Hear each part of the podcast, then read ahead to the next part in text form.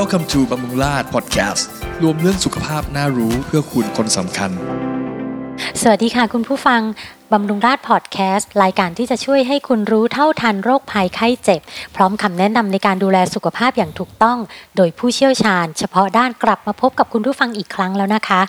ดิฉัน เจน จินตนามหาปรยะ รับหน้าที่เป็นผู้ดำเนินรายการค่ะ โควิด -19 ก็ยังคงเป็นวิกฤตเฉพาะหน้า ที่พวกเราทุกคนประมาทไม่ได้นะคะ แม้ว่าจะมีวัคซีนมาแล้วก็ตาม แต่ก็ยังมีข้อจำกัดมากมายที่เป็นอุปสรรคในการเข้าถึงวัคซีน โดยเฉพาะกับผู้ป่วยที่เป็นโรคเรื้อรังบางโรค ที่ต้องได้รับการรักษาอย่างต่อเนื่อง แต่อาจจะยังไม่มีผลวิจัยรายงานประสิทธิภาพของวัคซีนในหมู่ผู้ป่วยโรคนั้นๆ นี่คือเรื่องราวที่เราจะหยิบมาพูดกันในวันนี้นะคะ คือข้อสงสัยที่ว่าหากเราเป็นผู้ป่วยโรคไตเรื้อรัง หรือเป็นผู้ที่ได้รับการปลูกถ่ายไต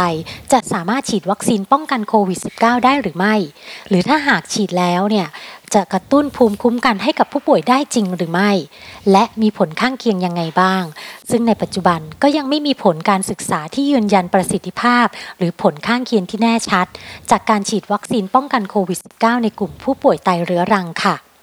คำตอบของข้อสงสัยนี้ และแนวทางในการปฏิบัติตนที่ถูกต้องคืออะไร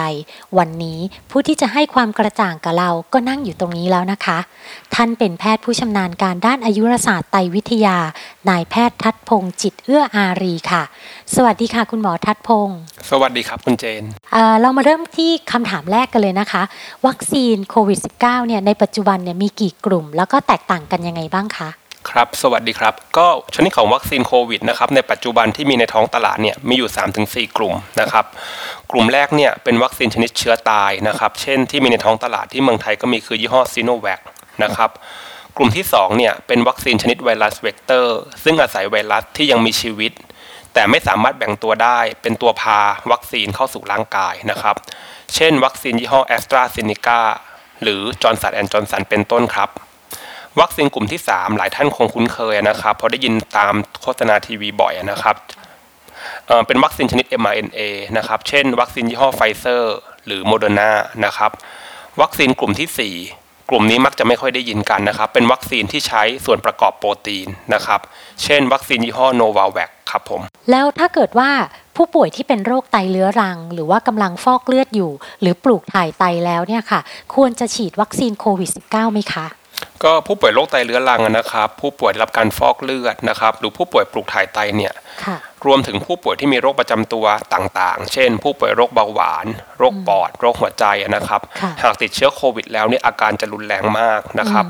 จึงเป็นกลุ่มผู้ป่วยที่จำเป็นต้องได้รับการฉีดวัคซีนก่อน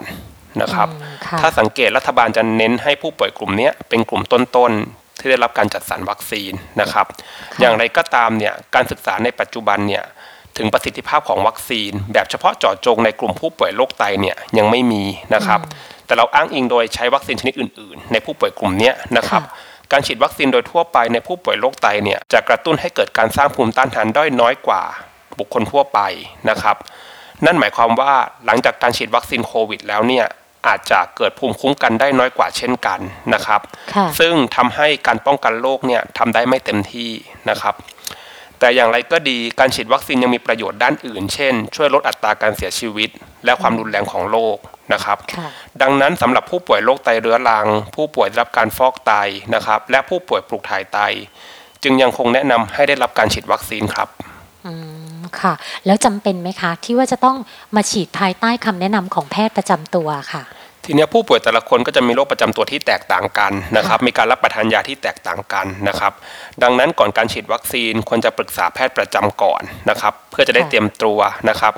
รวมถึงการเลือกชนิดของวัคซีนอย่างเหมาะสมนะครับอืมตัวอย่างเช่น วัคซีนซีโนแวคนะครับ ปัจจุบันยังไม่มีข้อมูลการศึกษาถึงประสิทธิภาพของวัคซีนตัวนี้ในผู้ป่วยที่อายุมากกว่า 60 ปีนะครับ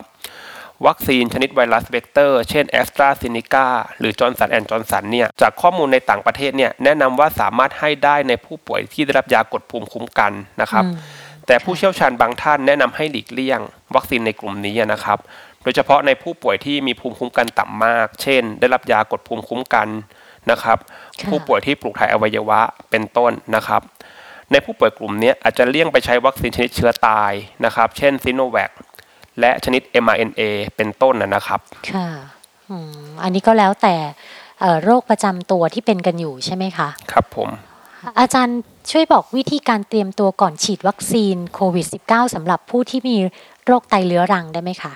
เอาเป็นว่าผู้ป่วยทั่วไปดีกว่าครับ คือค่ะควรจะรักษาสุขภาพให้แข็งแรงนะครับ ควรจะให้ร่างกายแข็งแรงในวันที่ฉีดนะครับค่ะหากมีไข้หรือเจ็บป่วยเนี่ย ควรรอให้อาการบรรเทาลงก่อนหรือดีขึ้นก่อนนะครับ นอกจากนั้นหากมีโรคประจำตัวเรื้อรังต่างๆ เช่น ภูมิต้านทานไม่แข็งแรง รับประทานยากดภูมิต้านทานหรือยาบางชนิดเนี่ยควรจะแจ้งให้แพทย์ทราบก่อนการฉีดวัคซีนนะครับอืมผู้ป่วยที่มีโรคประจำตัว เช่น เป็นเบาหวาน เป็นโรคหัวใจ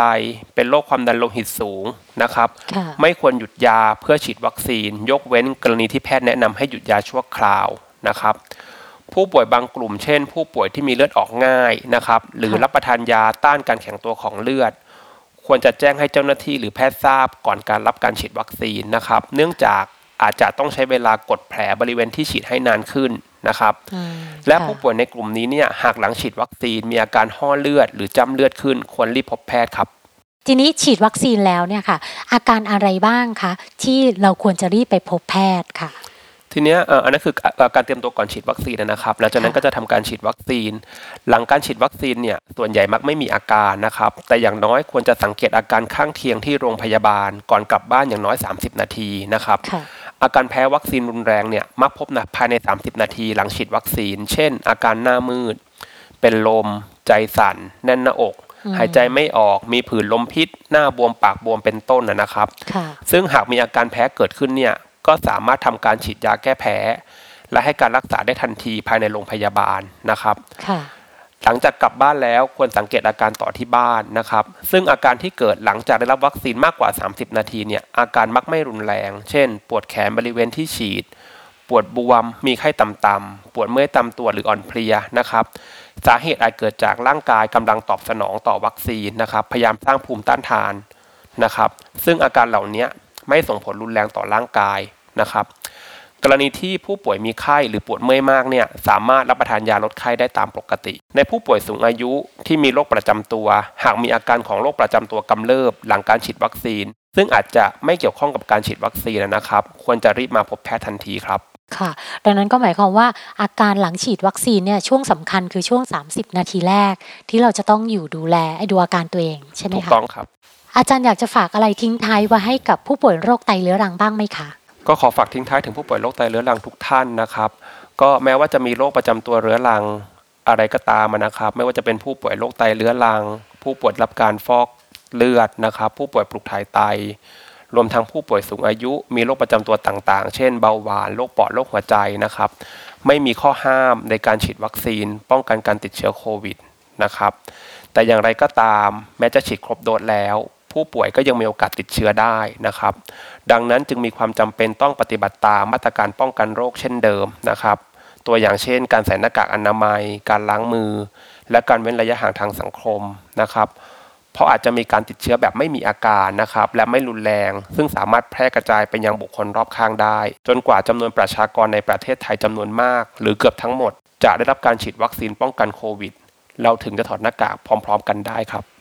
ค่ะ ก็ได้ข้อสรุปกันค่อนข้างชัดเจนแล้วนะคะ ถ้าหากคุณเป็นผู้ป่วยโรคไตเรื้อรัง ต้องฟอกเลือด ได้รับการปลูกถ่ายไต ยังถือว่าคุณเป็นผู้ที่มีความเสี่ยงสูงต่อการติดเชื้อโควิด -19 และมีแนวโน้มที่อาจจะมีอาการรุนแรงได้ค่ะ เพราะฉะนั้นคุณหมอก็ยังคงแนะนำให้เข้ารับการฉีดวัคซีน และสมควรฉีดภายใต้คำแนะนำของแพทย์นะคะ ถึงแม้ว่าในปัจจุบันอาจจะยังไม่มีผลการศึกษาที่เฉพาะเจาะจงถึงประสิทธิภาพในการกระตุ้นภูมิคุ้มกันหลังการฉีดวัคซีน ในผู้ป่วยกลุ่มโรคไต แต่ว่าการฉีดวัคซีนเนี่ยค่ะ ก็ยังช่วยลดความรุนแรงของโรคและลดอัตราการเสียชีวิตได้อยู่ดีค่ะ เรียกว่าเสริมภูมิไว้ก่อนปลอดภัยแน่นอนกว่าค่ะ สำหรับวันนี้ต้องขอขอบพระคุณ คุณหมอทัดพงศ์จิตเอื้ออารี แพทย์ผู้ชำนาญการด้านอายุรศาสตร์โรคไตวิทยา ที่แวะมาพูดคุยให้คำแนะนำที่เป็นประโยชน์กับเรามาก ๆ ในเรื่องนี้ค่ะ ส่วนคุณผู้ฟังที่อาจจะอยู่ในกลุ่มเสี่ยง หรือต้องดูแลผู้ป่วยที่อยู่ในกลุ่มเสี่ยง คงพอจะตัดสินใจได้ง่ายขึ้นแล้วนะคะ ว่าสมควรที่จะต้องฉีดวัคซีนป้องกันโควิด -19 ดีหรือไม่ วันนี้ก็หมดเวลาของเจนแล้วค่ะ คุณผู้ฟังยังสามารถติดตามรับฟังบำรุงราชพอดแคสต์ย้อนหลังได้ทุก EP ทุกที่ทุกเวลา ผ่านบำรุงราช YouTube Channel และ Podcast แพลตฟอร์ม ไม่ว่าจะเป็น SoundCloud Apple Podcast Spotify หรือ Google Podcast ชอบ EP ไหน ฝากกดถูกใจเป็นกำลังใจให้กันด้วยนะคะ ส่วนคุณผู้ฟังที่ยังมีข้อสงสัย หรือว่าอยากแนะนำประเด็นในการพูดคุยเพิ่มเติม สามารถฝากคอมเมนต์ไว้ที่ด้านล่างนี้ หรือว่าส่งคำถามมาที่บำรุงราช YouTube ได้เลยค่ะโควิดก็ยังคงอยู่กับพวกเราไปอีกสักพัก เพราะฉะนั้นอย่าเพิ่งชะล่าใจ กระชับกาดเอาไว้แล้วก็อย่ากาดตกกันนะคะ ส่วนตอนนี้ดิฉันและคุณหมอขอลาทุกคนไปก่อน ขอเป็นกำลังใจให้ทุกคนผ่านวิกฤตโควิด นี้ไปด้วยกันอย่างปลอดภัยค่ะ สวัสดีค่ะ สวัสดีครับ